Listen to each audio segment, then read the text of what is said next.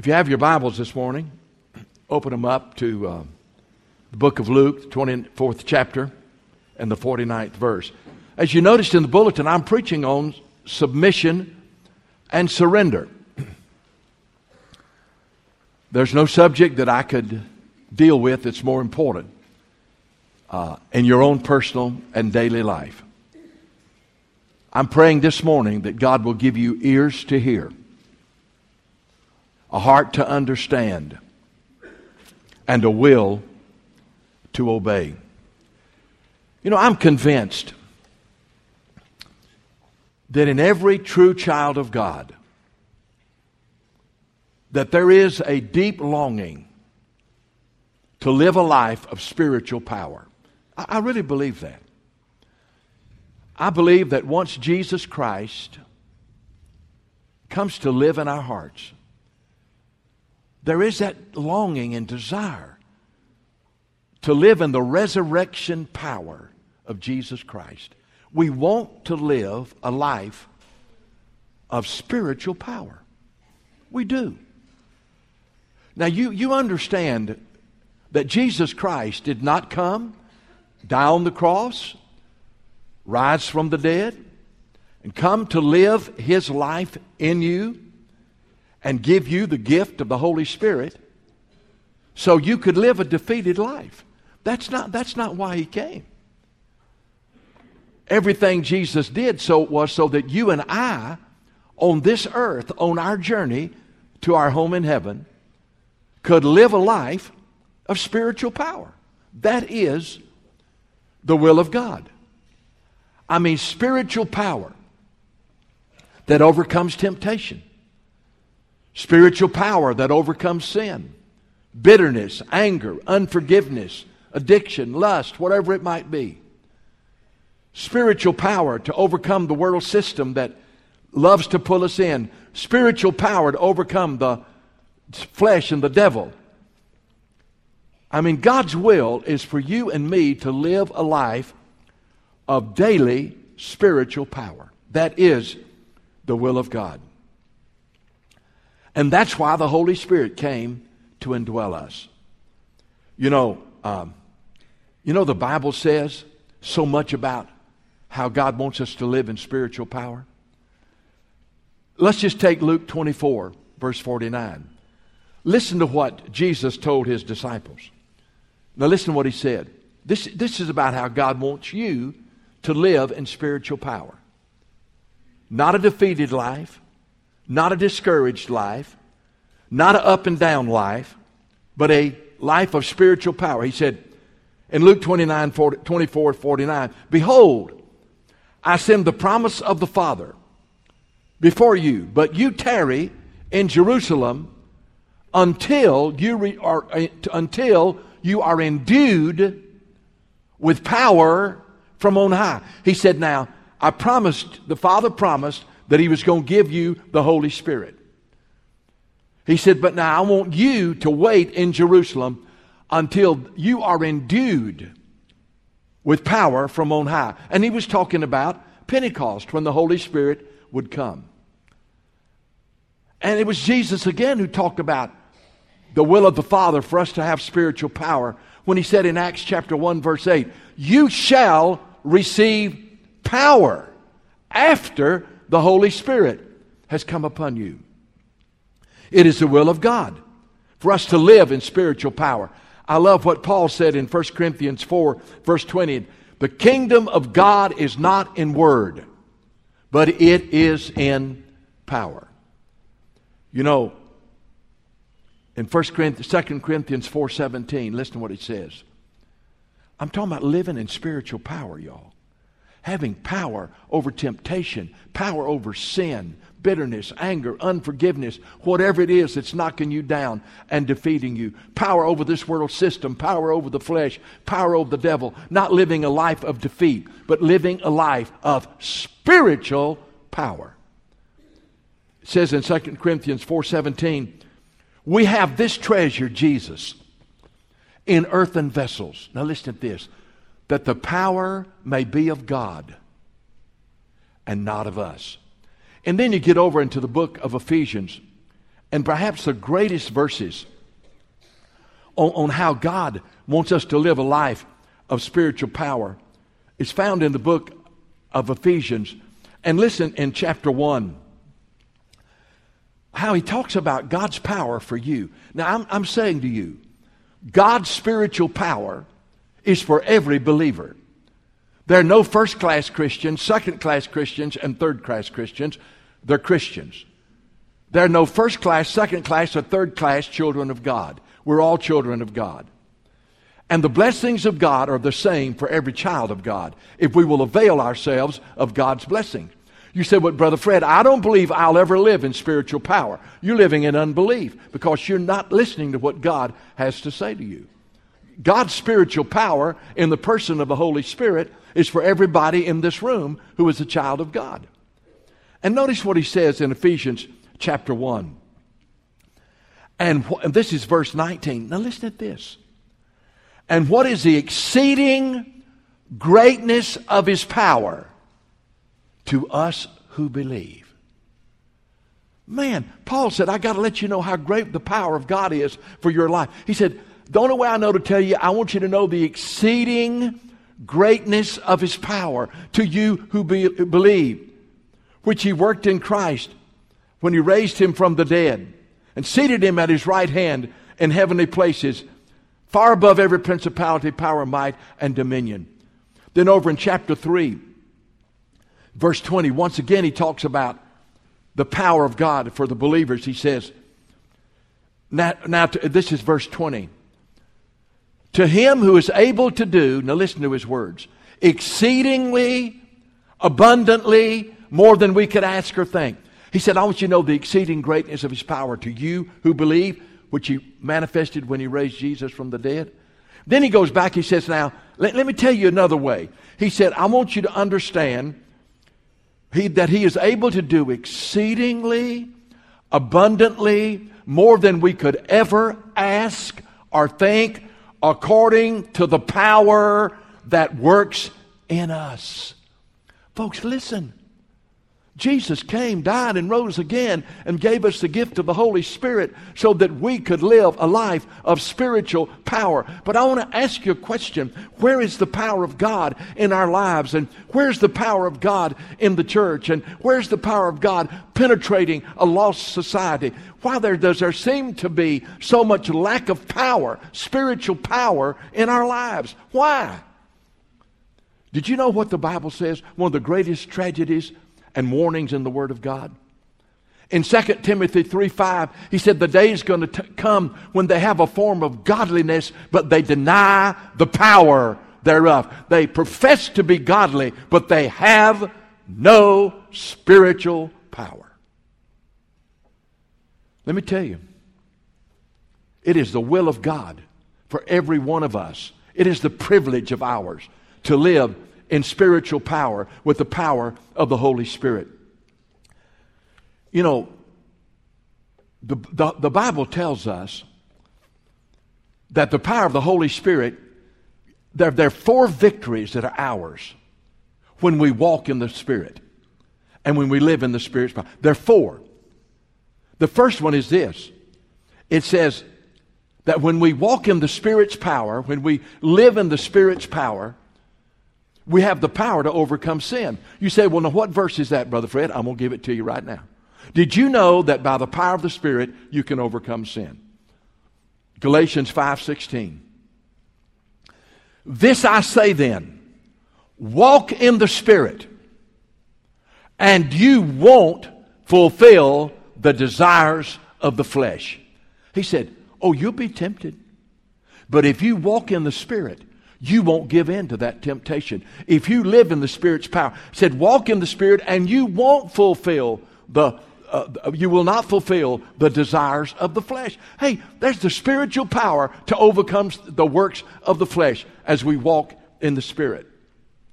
But he also says it is by the power of the Spirit that we can put to death the deeds of the flesh.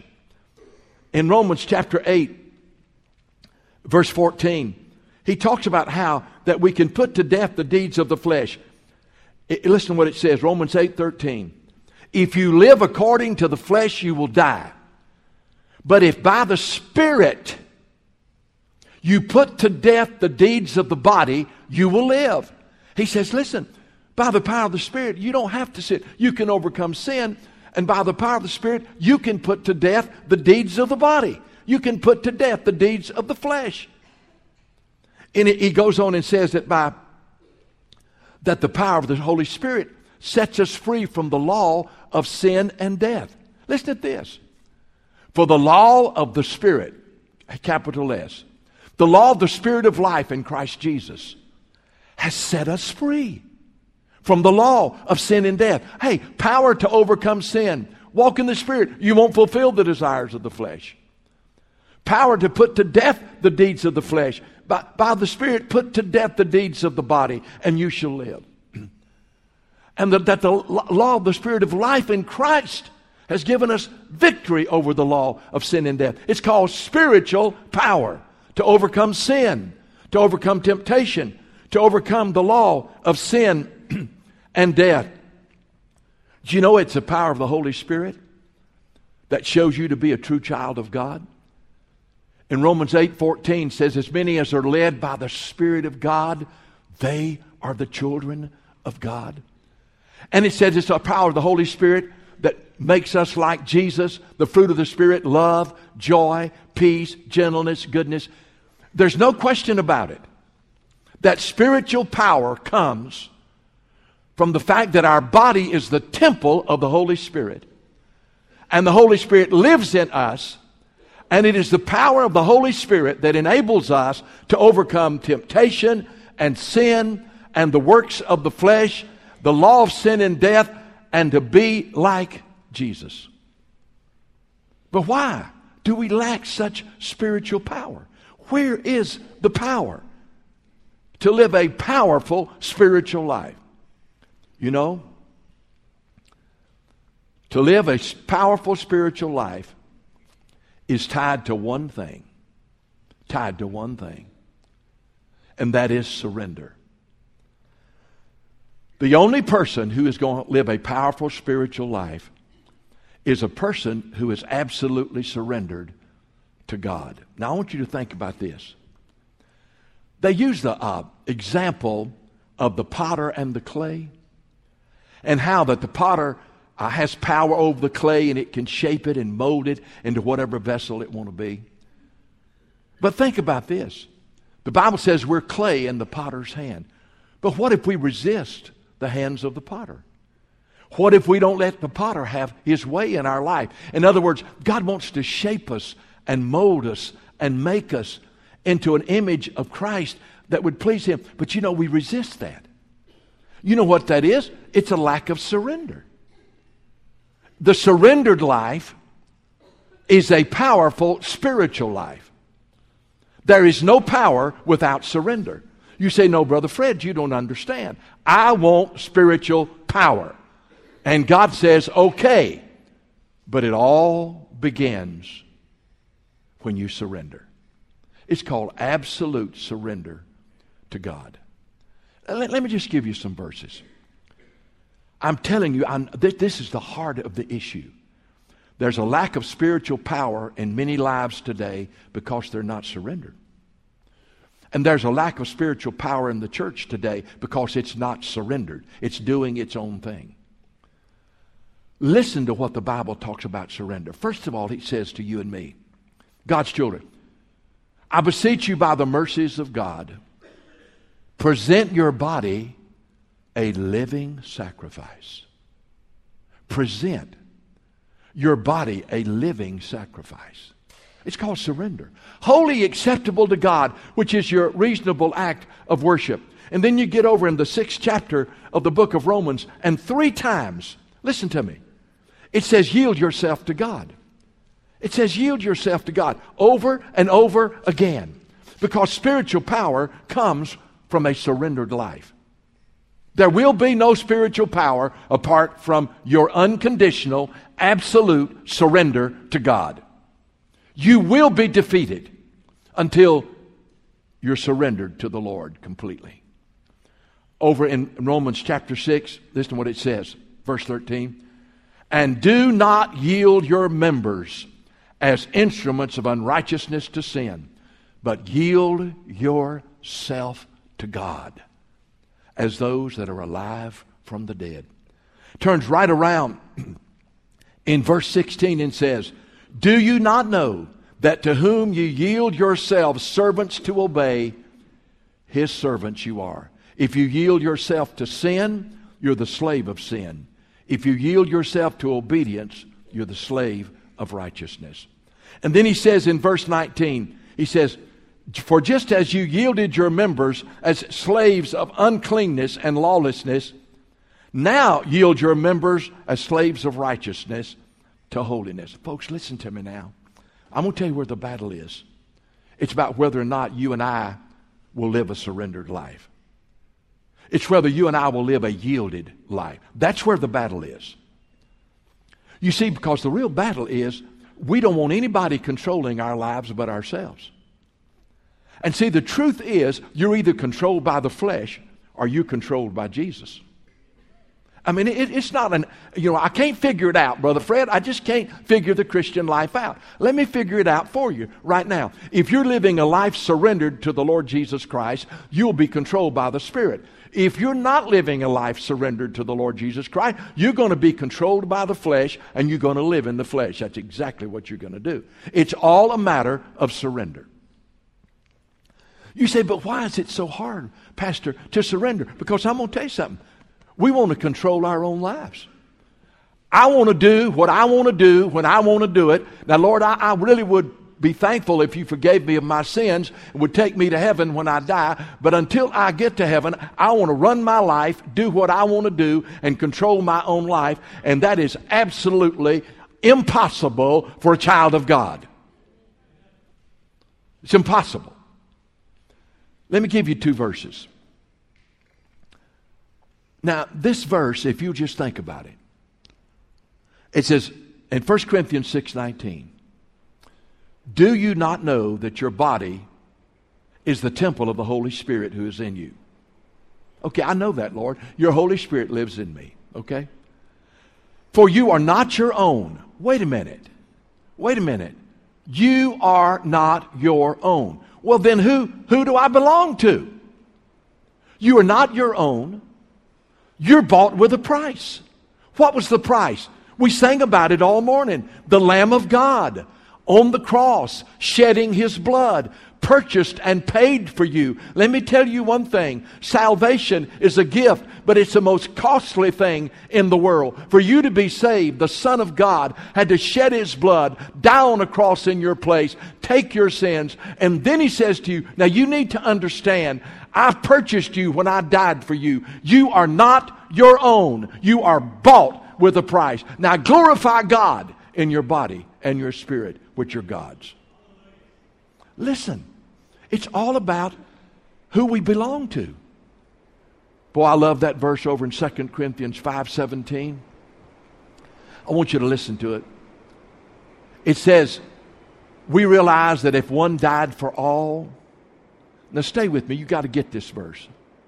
We realize that if one died for all, that then all were dead, and that they who live should no longer live for themselves, but for him who loved them and gave himself for them. You know what he just said? He said, you were dead in your trespasses and sins. But you were dead, but he died for all. And now, you got to understand that now you no longer should live for yourself. But you ought to live for him who loved you and gave himself for you. I do know this.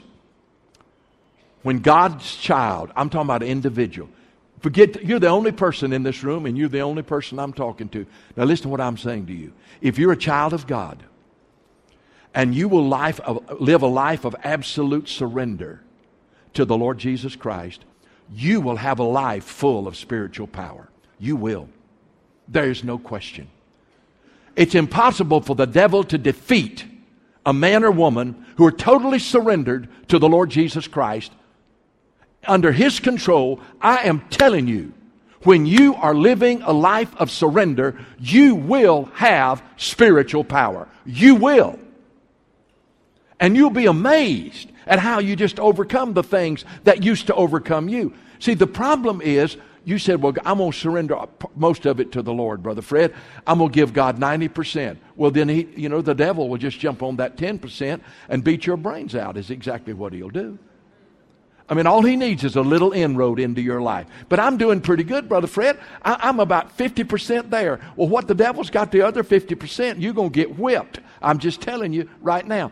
All I know is, as best you can, by the grace and power of God, you say to the Lord, I absolutely, unconditionally surrender my life to you. I am yours.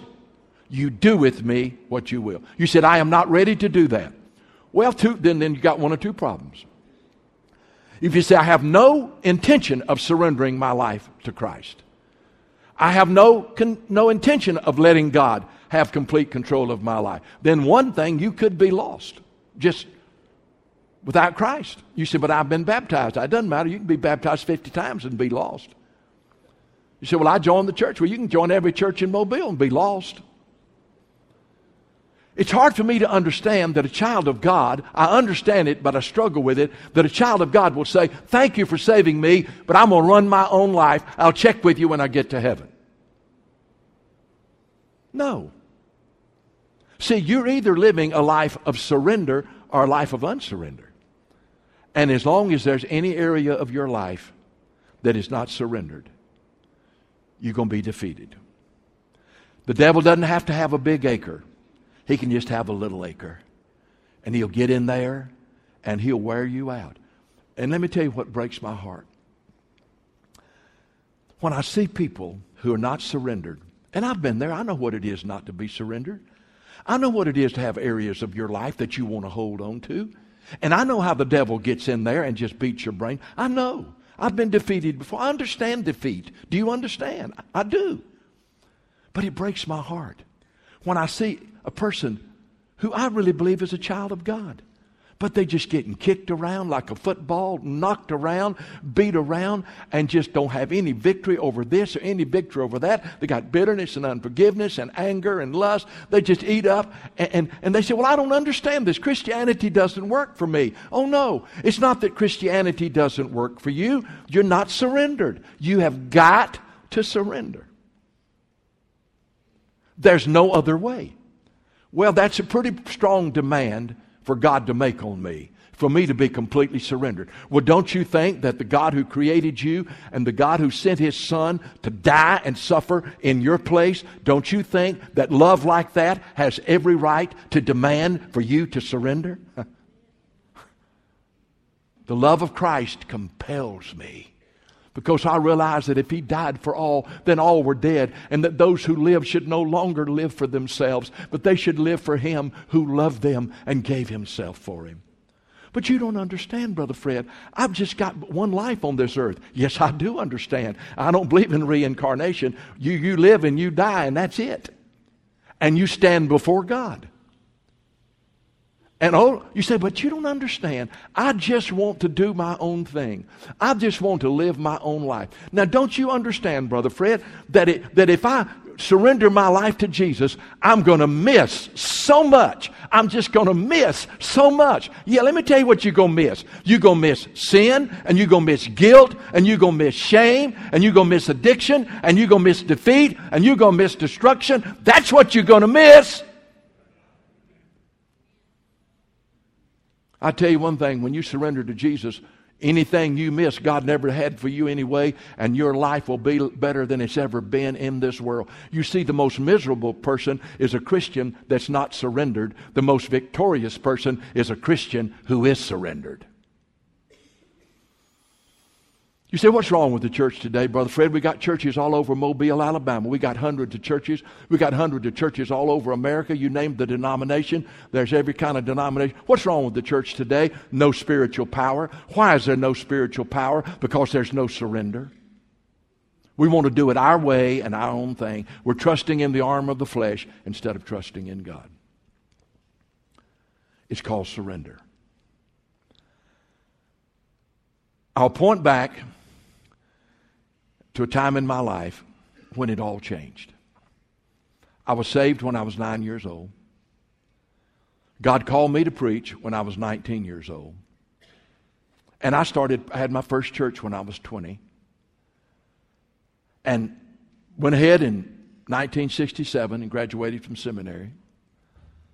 First church was in Greenville, South Carolina. Then a church in North Carolina out of seminary.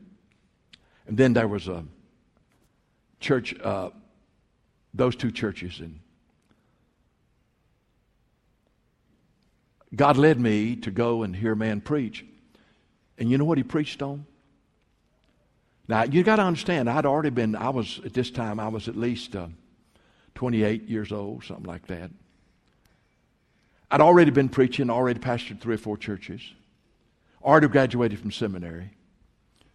But you know, done all that now, should be prepared to do it. But you know, so I went and heard this man preach. And he preached on total surrender, absolute surrender. He preached on the fact that Jesus Christ is Lord.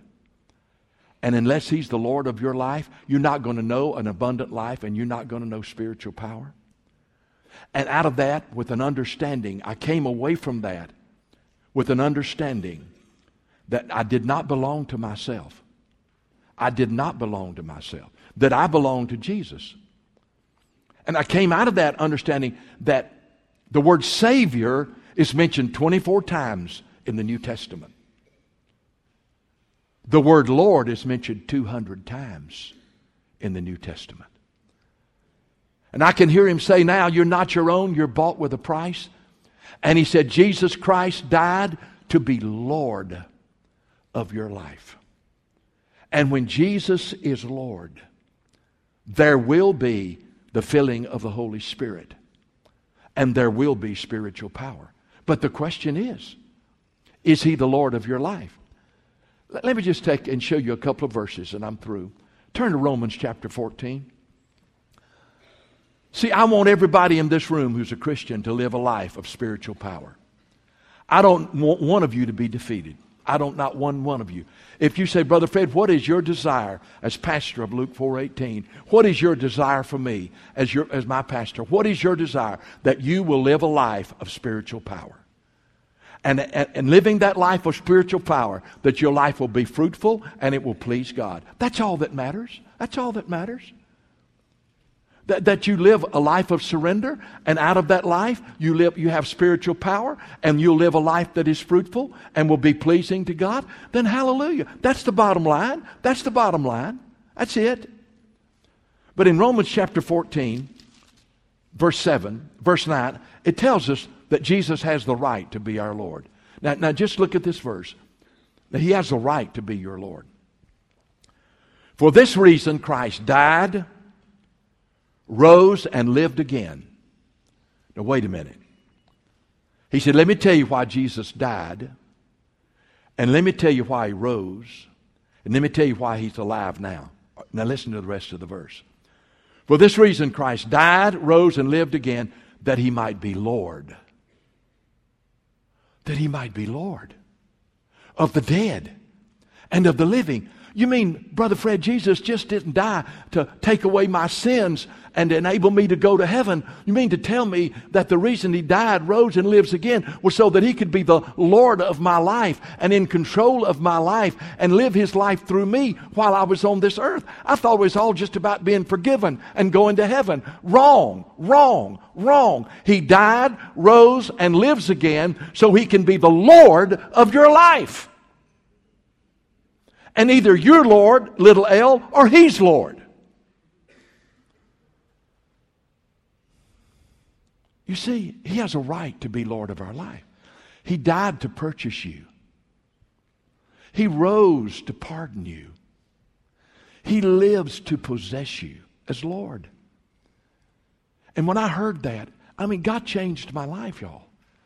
When I realized that That, that he was Lord and I wasn't in control and I wasn't going to pastor in my own wisdom and strength and ability, that he was Lord and that I had to let him be Lord and I had to be surrendered. Hey, has it been a struggle? Yes. Have I always let him be Lord? At times I've backed off and gotten off the altar just like everybody does. But I'll tell you one thing. Whenever He's Lord in my life, I have spiritual power. When He's not Lord, I don't have spiritual power. He has every right to be your Lord. He died to purchase you. He rose to pardon you. And He lives to possess you. But you know, not only does it talk about His right to be our Lord, it talks about how we're responsible to Jesus as Lord. I want you to listen to this verse. Now, you, you say, let me tell you what it is, Brother Fred. I'm just going to live my life. I'm just going to live for myself. Now, my sins are forgiven, and one day I'm going to die and go to heaven. Well, we, we, we, we're not going to go there. But just, just, not only does He have the right to be Lord, your Lord, Romans fourteen nine, you're responsible. Now, listen to this. I'm reading right out of the Bible. None of us lives to himself, and no one dies to himself. Well, I'm just going to live my life, and then one day I'll die. No, that's not what this says. None of us lives to himself, and none of us die to himself. If we live, we live to the Lord. If we die, we die to the Lord. What?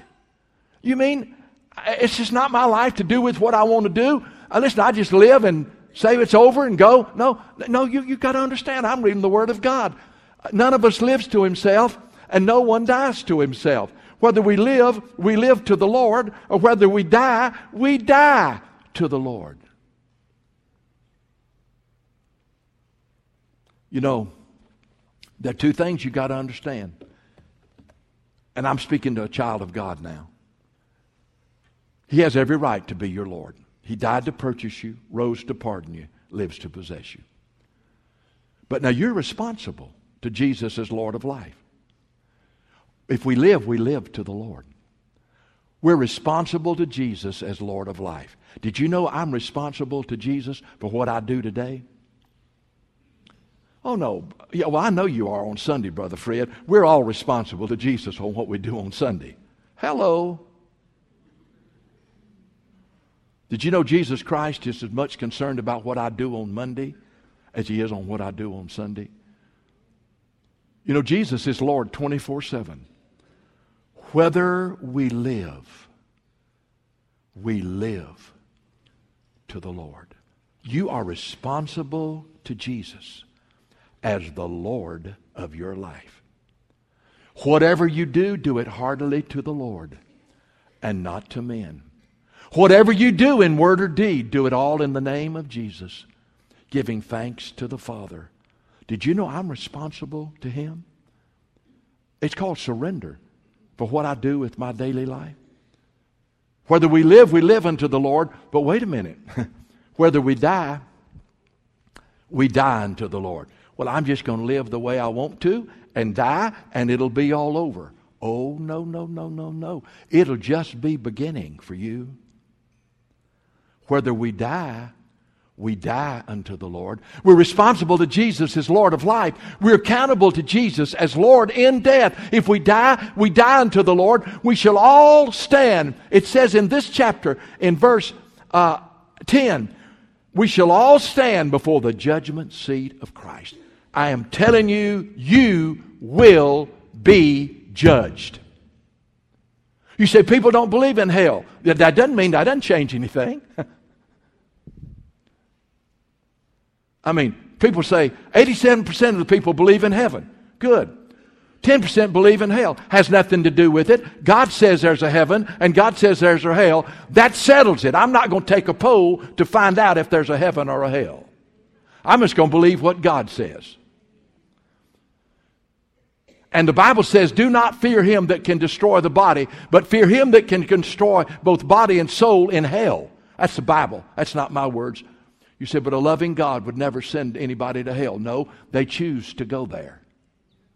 Because he blockaded the road to hell with the cross. The only way you're ever going to get in hell is to climb over the cross. Because Jesus, God blockaded the road to hell with the cross.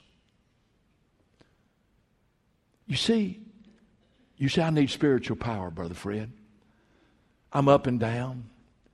I don't have any victory. I get defeated. I find myself angry and bitter and unforgiving. I find myself full of lust. I find myself looking at things I shouldn't look at, doing things I shouldn't do. It seems like the world just eats me up, and I, I'm just defeated. Well, listen, let me tell you something. It all goes back to this. You've got to surrender. You've got to surrender to Jesus as Lord of your life. You've got to surrender. And then when you surrender, the Holy Spirit who lives in you will give you the spiritual power, and the power comes from when you are surrendered. But But there's no power apart from surrender. Understand, there is none. He has a right to be our Lord. We're responsible to Him as Lord. And then, th- there are some requirements He has as Lord. You know what it is? Every knee shall bow, and every tongue shall confess to God. Did you know that the requirements of the Lordship of Christ are that you bow your knee and surrender? It's right there in this in this Romans fourteen. For every knee shall bow to me, and every tongue shall confess to God. I love Philippians two. God has highly exalted Jesus, given Him the name above every name, that at the name of Jesus, now get this, some knees are going to bow. No. At the name of Jesus, every knee shall bow, and every tongue shall confess to God. Every tongue shall confess that Jesus Christ is Lord, to the glory of God the Father. I'm telling you, the requirements are that this side of eternity, while I'm living on this earth, I bow my knee and I surrender to Jesus and say, Jesus, be the Lord of my life. Be the Lord of my life. Take full control of my life. I belong to you. I am your bondservant. I'm your bondservant. Lord Jesus, I bow my knee and I surrender to your lordship. Now, when you do that, then the Spirit of God can fill your life, and you can live a life of spiritual power, a life of spiritual power that comes because you're living a surrendered life, which means a spiritually powerful life. That message changed my life. Man, I mean, you should have, she said, Brother Fred, you're a little slow, man. You'd already graduated from seminary and already pastoring. And then all of a sudden you had a breakthrough where you understood that you didn't belong to yourself, that you belonged to Jesus Christ, and He purchased you, and you were not your own. And then that the only thing that mattered was that He was in control of your life, and you weren't in control of your life. I'm telling you, it's like I'd never heard it before in my life. I never will forget. And I'm just going to show you what the difference it makes when you are surrendered, and when the Holy Spirit then can fill your life and you have spiritual power. I never will forget. It was such a dramatic experience when I surrendered to the Lordship of Christ over a period of about three weeks. And it, I settled it. And all I do now is just affirm that He's Lord. I don't have to surrender again. I've already surrendered. But it was about a, three weeks later that I had really had that encounter, and, and Jesus was Lord of my life. Uh, some battles and struggles, yes, and still am. But he, He's Lord. He's Lord of my life. I never will forget. My wife Ann remembers this person well, one of my dear friends. I was standing at the door of Monaghan Baptist Church, where I was a pastor. And this man walked out the door, and he shook my hand. He said, something's happened to you. Something's happened to you. You're not the man you were. You're not preaching like you were. And yeah, I knew that something had happened to me. That I had understood that you're never going to have spiritual power until you live a life of surrender. And folks, I want to tell you, that's the greatest life in this world. I have not given up anything but sin, wickedness, the devil, and hell, and all kind of dip. I ain't given up one thing, but I have found everything in Jesus Christ. And please don't believe that lie, teenager. Man, if you follow Jesus, you're going to give it up. No, you're just going to save yourself from a whole lot of torment and hell, because the devil comes to steal and to kill and to destroy. My heart is breaking. You do not know the burden that I have for someone that I love.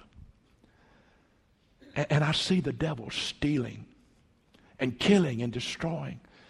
and, and I want to fix it, but I can't. So all I can do is just cry out to God and cry out to God and cry out to God. That God will bring them to the end of themselves. And then whatever it takes, that God will do it. Because I know that when Jesus is Lord, there's abundant life.